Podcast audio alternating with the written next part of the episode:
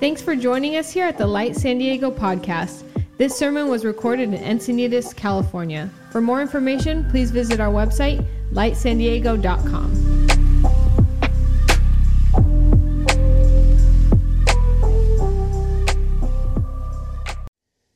In the nineteen thirties, um, Nazi Germany was kind of taking over, and they were leading with this ideology um, that was more cruel and more hateful. And during that time, um, they had to have churches compromise. So churches that were saying Jesus is Lord, um, they would have to change their theology, or they'd have to compromise their doctrines so that they would um, be behind this Nazi ideology. And so at that time, so many churches, because of the compromise, there was this guy named Dietrich Bonhoeffer, and uh, along with a few others, but Bonhoeffer saw that pastors were not theologically trained. He saw that pastors were incapable of standing strong in the reality that Jesus is enough, and that they didn't know how to practice the way of Jesus. And so Bonhoeffer um, created this little seminary slash like monastic movement in this place called Finkenwalde. And what he would do is he would just have pastors come and they would live life together. He wrote a book called Life Together where it kind of maps this out. And in this, this place, they would just practice the way of Jesus. They were devoted to prayer. They were devoted to fasting, to silence and solitude, and they shared everything together. They were creating a minority. They were creating a culture that was counter to the ideologies and the forceful way that was around them. And so there was a family friend of Bonhoeffer. His name was Wilhelm Neisel.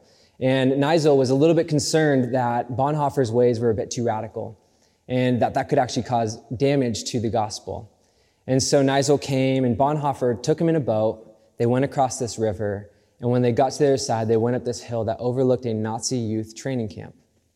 And seeing this Nazi youth training camp, there were planes that were taking off, planes that were landing, there were tanks going around, and just these little ants of people running around in perfect formation. And in that moment, they were realizing that there is a new youth, a new generation that's being raised up, and they're being discipled into a kingdom of darkness and cruelty. And in that moment, Bonhoeffer turned to Neisel and he said, what we do needs to be stronger than that. The love that we have in Jesus, the life that we live as followers of Jesus, needs to be stronger than the ideologies, than the culture, and the ways that would be formed in the world around us. And I say this story just to set up and frame what's happening here in Colossians four. Because up until this point, the church in Colossae, they have had all of these ideologies, all of these different ways and culture that have been shaping them and pressuring them to live and think that Jesus isn't enough. And so what Paul is saying to the church in Colossae is that what you do, the supremacy of Jesus, the enoughness of Jesus, the way that you live that out needs to be stronger than the world around you. And so Paul, just like Bonhoeffer, was saying we need to live a counter-cultural, counter-narrative to the world around us. What we do must be stronger than the world around us. And so the reason why I set this up is um, because Paul does this thing that's beautiful. He says, there is something true about you, therefore live it out. It's called the indicative imperative, as theologians call it. Paul does this in all of his letters. He always starts off with, this is who you are. It's indicative. You are loved. You are created in the image of God. You are in Christ. You are forgiven. This is who you are. And before he says that you can do anything else, or you should do anything else, it's always rooted in your identity. And I want to start with that because we don't earn God's love. We don't work and we don't transform the world or live in a way that the world can see us so that God will love us. We always start with the truth. You are loved. And so Paul starts off with the indicative, and then in Colossians four, as we're, where we're at right now, it's the imperative of now live like this in such a way that the world sees you and they're asking questions. And so I actually want to start the way that Paul starts in Colossians one, and I want to start with this about you, Light Church, because this is indicative, this is true about you.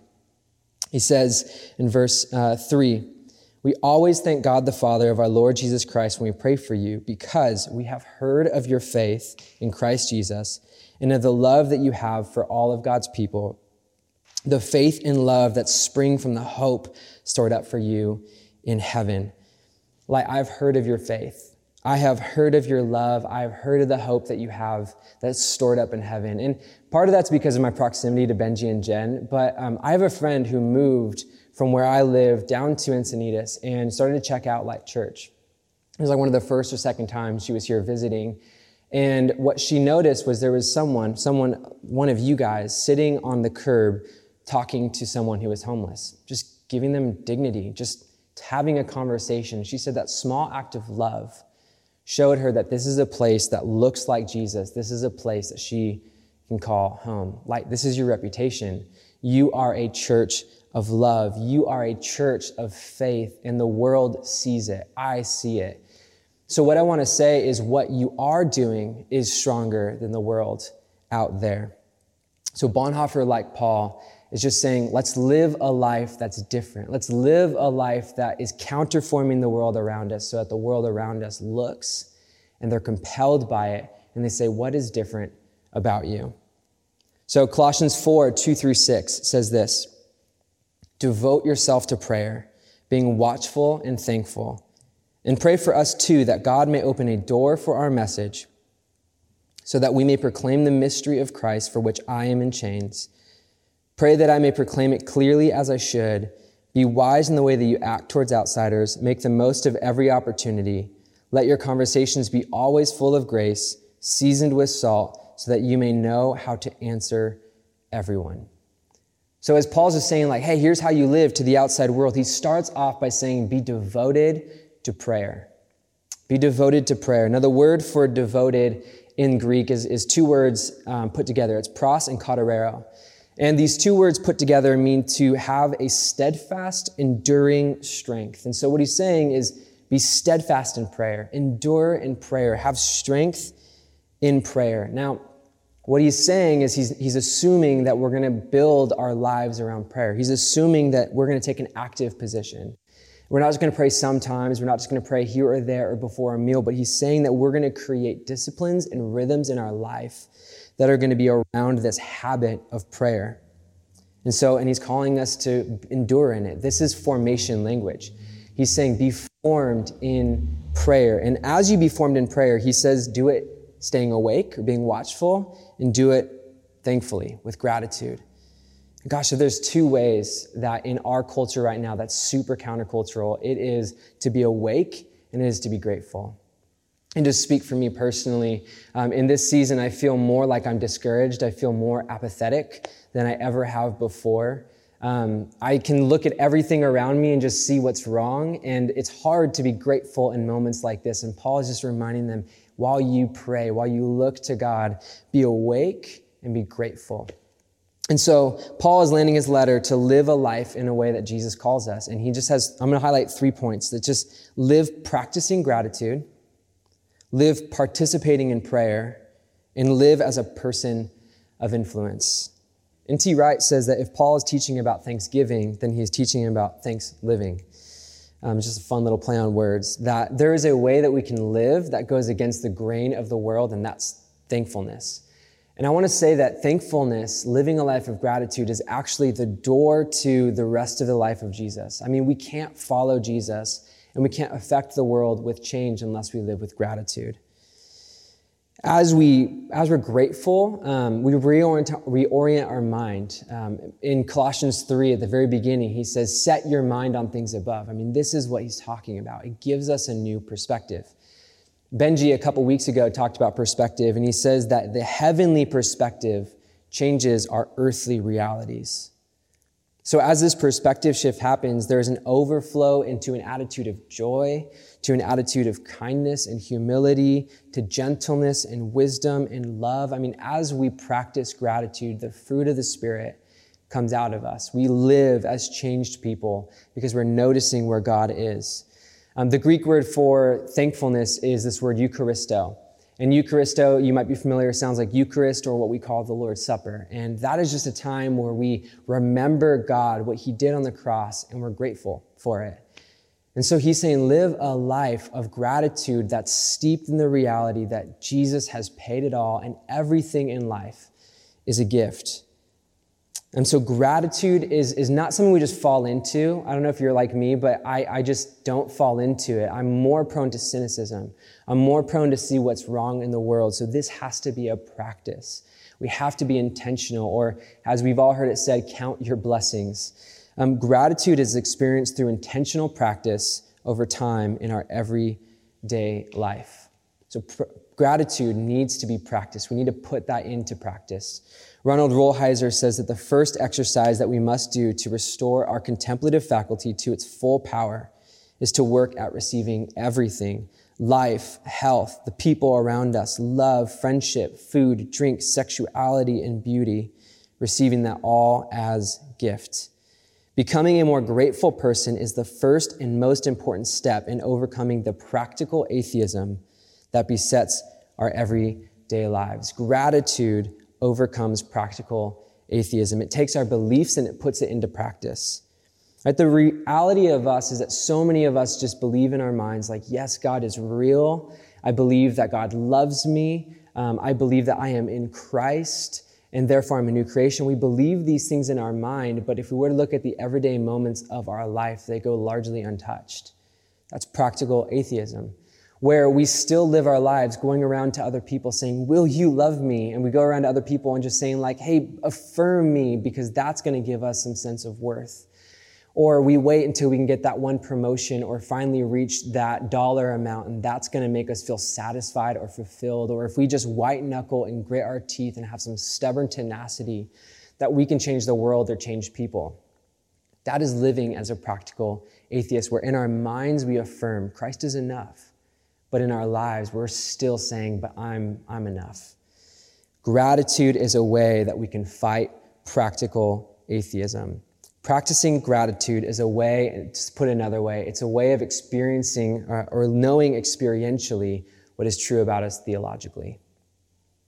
It helps us become present to the moment that God is with us now. My spiritual director, Bill Doctrine, says that we can only experience God where we are.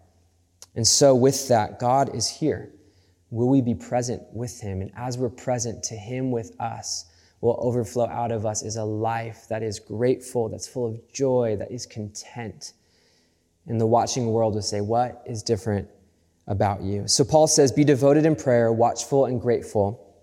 And then he calls them to pray for him. So point number two, he says, live participating in prayer. Now notice this. I think this is actually really fascinating. Um, this church is a young church.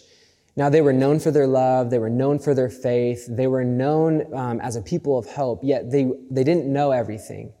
Um, Paul's writing this letter because the church was being inundated by all of his ideologies. This church was threatened to compromise the gospel. This church had things that they had to put off, like sexual immorality and greed and impa- impassions and impurities. And, and he says, you need to put on this new life. So he, they had things that, that they needed to have addressed. They were a young church that didn't know everything. And as they're reading this letter aloud in this church, I can imagine sitting there and there's a slave and a slave master right in front of me. There's a, a husband and a wife and people of different ethnic backgrounds. And it's a bit confusing because it's all new, but we're living in this new family.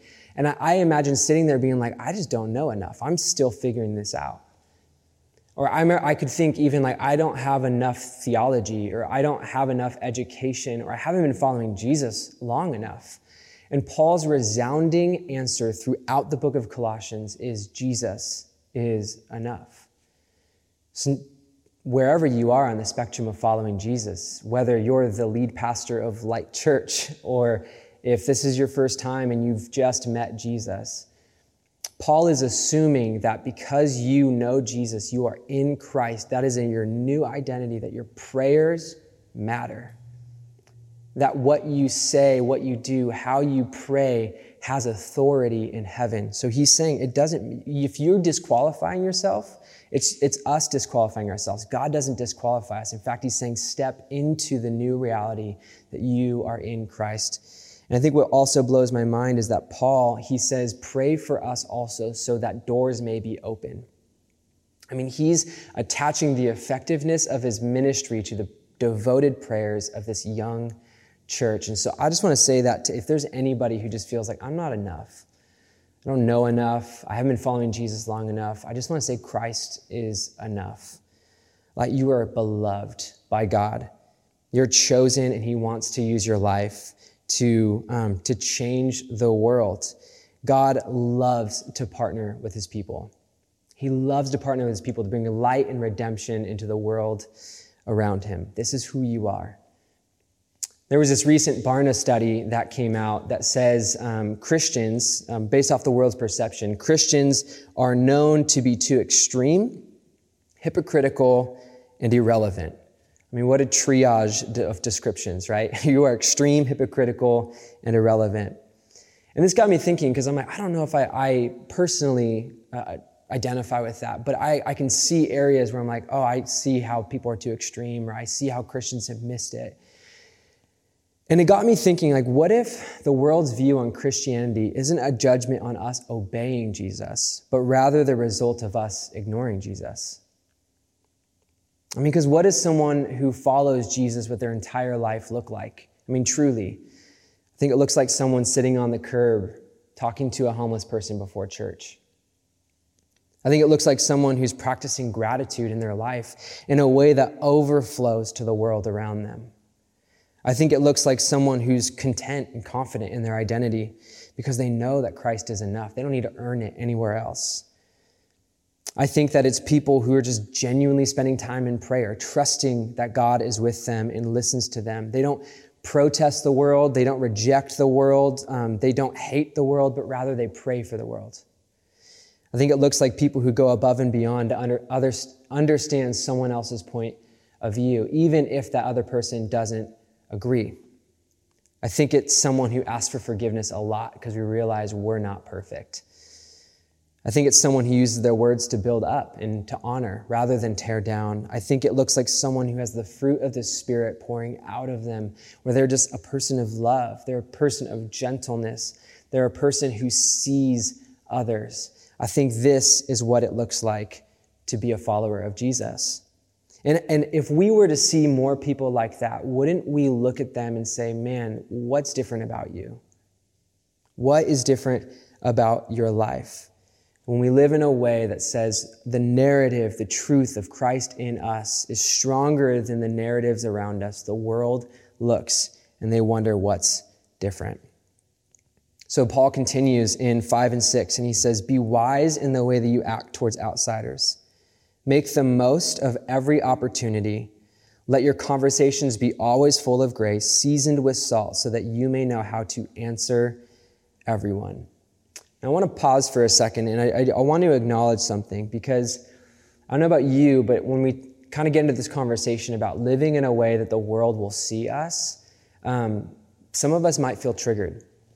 Some of us might have this image that comes up of people standing by the pier with yellow signs and yelling through megaphones.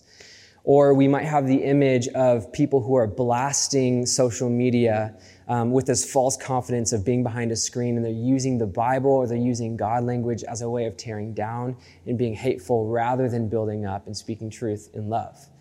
Or you have the image of your crazy uncle at Thanksgiving, right? We all have a crazy uncle. And I want to I want to realize that um, many of us have this aversion to this topic because of these very real experiences. And so in, if that's you, I just want to say, I'm sorry. Um, I'm sorry that people have misrepresented Jesus. Um, I realize how I've missed it so often. Um, and I'm sorry that someone has hurt or damaged your view of Jesus. And I want to actually pastorally just invite you to look at Jesus in a new way. So let me just highlight some of Paul's words here. He says, be wise. Let your conversation be full of grace, seasoned with salt. Earlier, he says, live a life of gratitude.